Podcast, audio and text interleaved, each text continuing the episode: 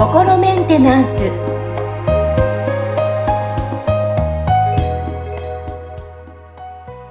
はい。皆さんいかがお過ごしでしょうか？心メンテナンス。本日もアシスタント三上恵と気候ヒーラーの吉村隆二です。はい。吉村さん本日もよろしくお願いします。よろしくお願いします。はい今日はですね、まあ、私たちも、えー好きなことを仕事にしている吉村さんと、えー三上だと思うんですけども、はい。さあ、はい。さあ、今日はですね、えー好きなこと、ね好きな仕事を常に情熱を持ち続けるには、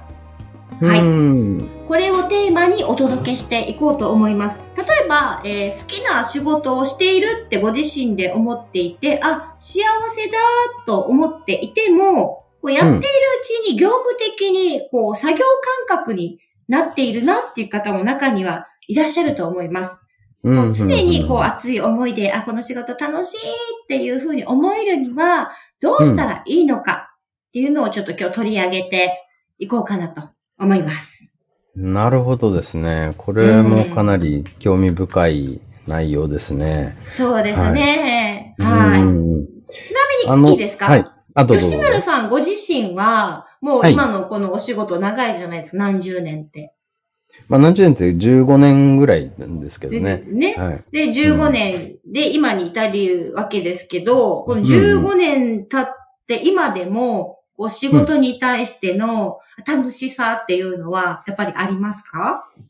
ありますね。はい。うんあの、楽しくやらせていただいてるんですけど、ただ、なんていうのかな、その、こう、じゃあ、情熱っていう話が出てきたときに、はいそ。の、いつでも僕は、なこれを情熱的にやってるだろうかっていうふうに考えると、そうでもないなっていうのがちょっとその、こう、なんでしょうね。正直なところ今、なんかね、こう、ふ、ふと、あの、思った感じなんですよ。うで、ーん。はい確かに。うん。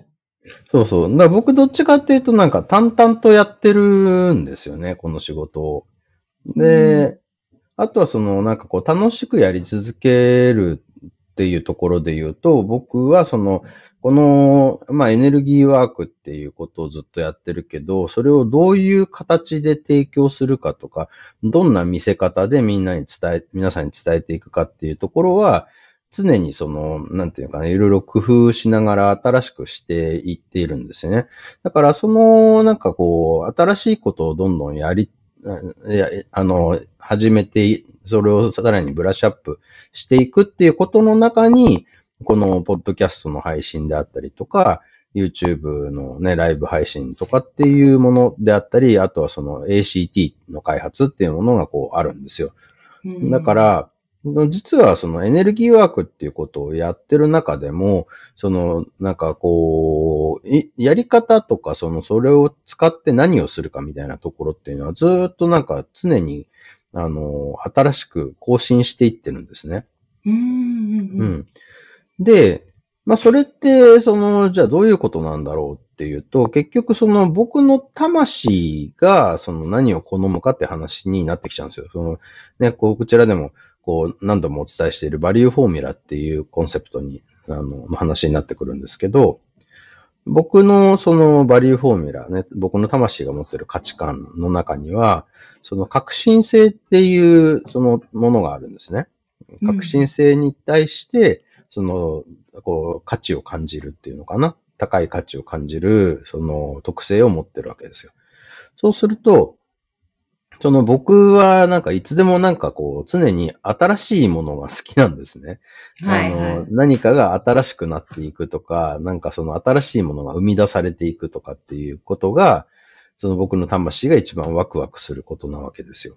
うんうんなので、その、僕はそのエネルギーワークっていう同じことをやってはいるんだけど、このエネルギーワークをどんな風にやるかとか、どんな風にそのね、こう伝えていくかとか、その辺は常に新しくしていってるんですね。そうですね。今取り組みやってますもんね。そうなんですよ。ねだから飽きずにやり続けられてるっていうことなんですね。うんで、でもこれはその僕がたまたまその革新性っていうバリューフォーミュラを持っているからであって、その、なんかすべての人がみんなその、い常に新しくし続ければ、その、なんていうのかな、そういうワクワクを持ち続けられるのかって言ったら、実はそんなことはなくて、うん。その安定性っていうバリューフォーミュラを持ってる人たち。ね、だから革新性とは結構その、なんていうのかな、あのーこう、対照的な感じの価値観だと思うんですけど、この安定性をバリューフォーミュラに持ってる人たちっていうのは、なんかこう同じことをずっと なんかこう安定的にやり続けるっていうことを好むんですよね。うん。で、この人たちはその物事を安定化させる力も強いんですよ。なので、その、なんか、例えば一見、その、例えばフルコミッション営業みたいな、あ、の、安定感がない職業みたいに思われがちなんですけど、うん。このあ安定性をバリューフォーミュラに持ってる人がフルコミッション営業の仕事をこうすするようになったら、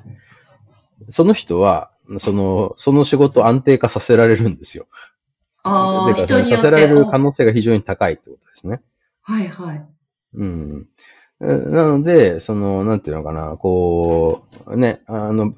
バリューフォーミュラに安定性があるから、フルコミッション営業みたいな、その、なんかこう、ちょっと安定性のない職業は向いてないんじゃないかって思われちゃうかもしれないけど、実はそんなことはなくて、うんその、そ、そこさえも安定化させられる、そのポテンシャルをその人は持ってるんですね。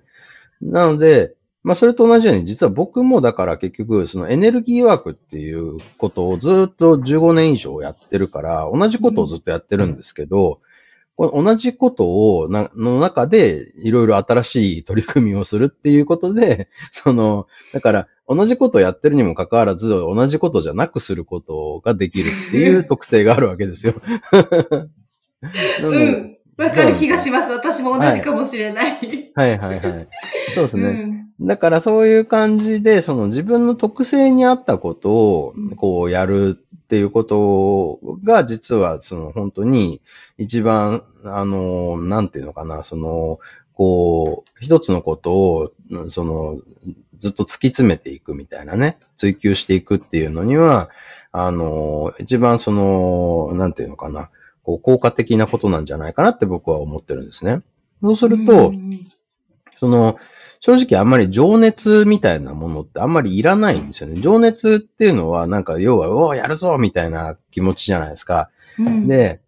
これをその保ち続けるって、もちろんそのなんかそういう情熱的な人たち、ま松岡修造さんみたいな人たち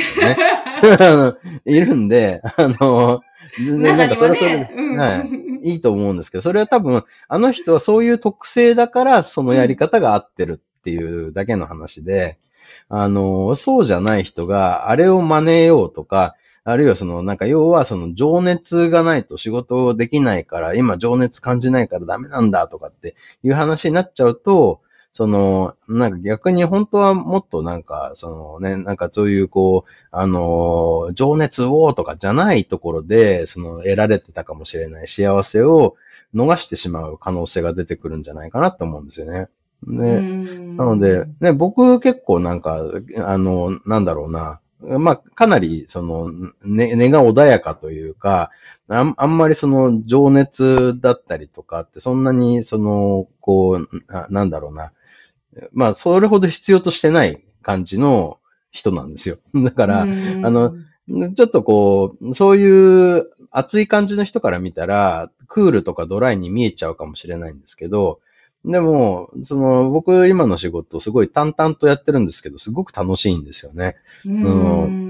で、だから頑張らなくてもできて、それなりに成果もちゃんと生み出せてるから、だそう、そこの、その、こう、なんだろう、自分が生み出してきた成果を見て、あの、を、あのね、こんこんなにいろんなことができて楽しいな、ワクワクってなるんですけど、うんでもそれはあんまりその、多分、旗から見てる人からししたらあんまり情熱的に取り組んでるようには見えてないと思うんですよね。うーん。また、そうですね。ご自身の必ずしも情熱があるから楽しいとか、仕事がこう、充実してるって、もうご自身の感覚ですもんね。幸せっていうのも含めてね。そうなんですよ。だから多分、その、なんだろうな、まあ、どうしてもその、こう、僕らはその本質を一発で見るってことができないから、その、こう、表面的にどう見えてるかっていうところから、その中を推察していくことしかできないんですけど、うん。そのね、まあそういう意味では、その、なんかこう、そんなに頑張ってないのに、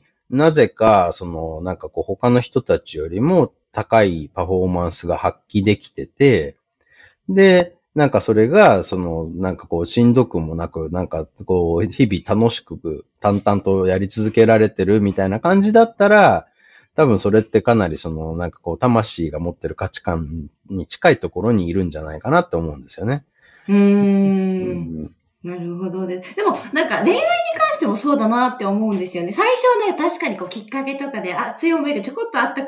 とか、情熱があったと思うんですけど、それはい。が好きから愛に変わると、多分その情熱は多分、その頃にはないけども違うね、愛っていう形があるのかなっていうふうにも感じたりはするんですが、どうでしょか？そううですね。その、れ、まあね、だからその恋愛に関しても、その、恋愛のその、ん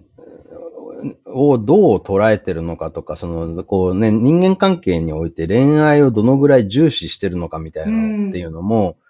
その人や文化によって違うじゃないですか。で、うんちょっとその、なんだろうな、なんかこう、恋愛を、その、こう、なんだろう、神聖視しすぎてるっていうか、その価値の高いものと見すぎてるんじゃないかなっていう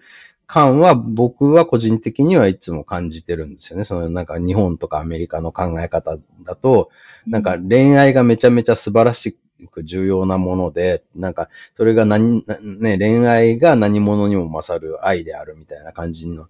あの描かれ方とかよくしてるじゃないですか。はい。でも、なんか僕はあんまりそうは思ってなくて、恋愛ってなんかどちらかというと、その、なんか一時的にすごいその、なんだろうな、熱に浮かされてるみたいなね、ちょっとその、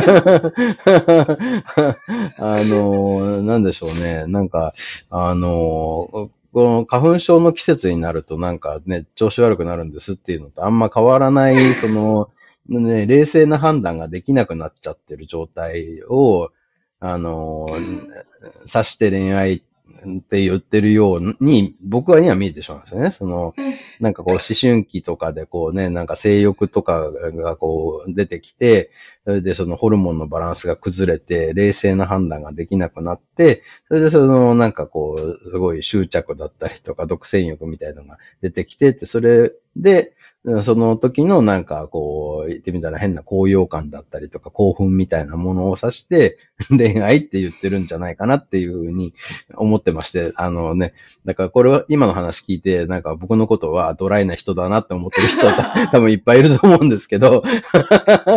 みんなそれは違いますから、価値観、考え方が違いますからね、これ皆さんね。はい。これは吉村さんの、あの、考えの一つでありますからね。はい。そうですね。だから別にそれがその正しいとかって話では全然ないんですけど、うん。ただなんか僕からはそういう感じで見えてるんで、うんうん。ああんまりその、なんだろうな、あの恋愛ににそこまでそのなんか注力しなくてもいいんじゃないかなって、そのだから、そのね、なんかそういうのが大好きな人たちがいるのも全然いいと思うんだけど、なんかそうでもない人が、そのなんか世の中がそうだから自分もそうならなきゃいけないんじゃないかみたいなので、こう行くとちょっと変な方向に行っちゃうんじゃないかなと思って。だって、ね、その、要は、あの、そういう、こう、あの、ドキドキとか高揚感とかっていうのを求めてたら、要はそのスリルがあるものみたいなところにどんどん行っちゃうじゃないですか。ね。そうですね。ね、だからすごいドキドキしたかったら、じゃあちょっとあの、富士急ハイランド行って絶叫マシンやったらいいんじゃないみたいな話になっちゃうんですけど、だからその、それ、その考え方で例えばその恋愛対象とかそのパートナー選びをするとどうなるかって言ったら、その、要は危なっかしい相手の方がドキドキするよねみたいなことになっちゃう可能性があるわけですよ。これはちょっと僕は危険じゃないかなと。危険、危険。そうですね。だってそういう危なっかしい相手と一緒になっちゃって、で、人生転落していく人たちとかって実際いっぱいいるわけじゃないですか。ああ、そうですね。すごいね、大金をなんか貢いでしまったりとか、うん。みたいなね。あの、だからそれで、いや、まあ危なっかしい相手を選んだから危なっかしい人生になったよねっていう話だと思うんで、あの、それよりもなんかね、その、こう自分がどういう生き方をどんな人生をね、生きていきたいかっていう、そっちに合わせて、そこにこう、うまくマッチする人を探した方がいいんじゃないかなって僕は思うんですよね。うん、そうですね。穏やかないることって本当にこれは幸せだなって今話聞きながら。変化、変化がないことも多分幸せなんだなっていうふうに今聞きながら、確かにって思ってましたけど。ねそうですね。だからその変化を好む、ななんていうのかな、そのこう価値観を、そのもし、その魂が持っていたとしたら、多分変化がない世界、日常の中に自分で変化を作り出せるんですよね。うん、そうですよね。そうですね。うん、で、その逆にそのあんまり変化がないことを好む特性の人たちっていうのもいて、その人たちはむしろそのね、なんか、あの変化がない状態を作り出す能力も長けてるし、変化がないことを、まあ、喜ばしいこととして捉えられるから、その人たちが無理になんかワク、なんか、まあ、ワクワクってね、言葉もちょっと、あの、いろいろとなんかこう、うまく使われてるのか微妙微妙な気もするんですけど、まあそういうそのドキドキ感みたいなね、高揚感みたいのを求める必要がないっていうかね、そもそもそそれがあったってその人たち特に幸せになるわけじゃないってなれば、そのね、なんか、いや、ドキドキしないからこれダメなんじゃないかなと思うんですよね、とか、なんかちょっと穏やかで、なんかとても、あの、幸せなんだけど、ドキドキがないからこれちょっと違うような気がするんですよ。なって、せっかくそのね、なんかいい関係性を、うん、あの、こぶち壊してちゃうみたいなことになったら、あの逆にもったいないと思うんで、そのね、こう、ご自身が、その、どういう、なんていうのかな、こうエネルギーを欲してるのか、な、どういうエネルギーで心地よさを感じるのかっていうところをよく見極めて、それにマッチする人を探した方がいいっていうことじゃないかなと思いますよね。うん、仕事においてもそうですね。そうですね。仕事もね、人がパートナーも。やっぱりその自分と、ま、その自分の特性をちゃんとこう見極めてそこにマッチする仕事、パートナー、環境みたいのを自分でこうね、ちゃんと意図的にこう、あの、作っていけるといいですよね。うん。あの、今日のテーマの中で、まあ、好きなことを仕事にして、まあ、常に情熱を持ち続けるにはってテーマを聞いたんですけど、そうじゃなくてもいいと思います。あれ？今日のお話聞いて。ね、だからその好きな仕事っていうのもね、ど自分のど、どこの部分で好きって思ってるかっていう、これが大事ですよね。要は結局ね、その、こう、この仕事についてれば、みんなからチヤホヤされるんじゃないかみたいなね、なんか人気の職業だから、チヤホヤされるから、だから自分はこれが好きなんだって、その時は思ってるかもしれないけど、そのね、なんか本当に魂が好んでるのかどうかっていうのは、またちょっとそことは別の話になってくるんでね。だからもしすごい努力しているのになぜか成果がついてこないみたいな場合は、そのそこがずれてるのか、あるいは何か変なブロックによって足を引っ張られてるのか、どっちかじゃないかなと思うんで、その辺をちょっとね、見て、この自分がどうしていくかっていうのを選んでいくってことは大事かなと思いますね。はい。これをきっかけに、ちょっと皆さんがね、こう、穏やかに、こう、仕事が楽しいなって思えたらいいなっていうお話でした、今回の会話。はい。あの、皆さんからもいろんなご質問とか感想お待ちしておりますよ。えぜひリンクの方からメッセージも送ってくださいね。はい。今日も楽しいお話でした。吉村さん、あっという間にこんな時間です。ありがとうございました。ありがとうございました。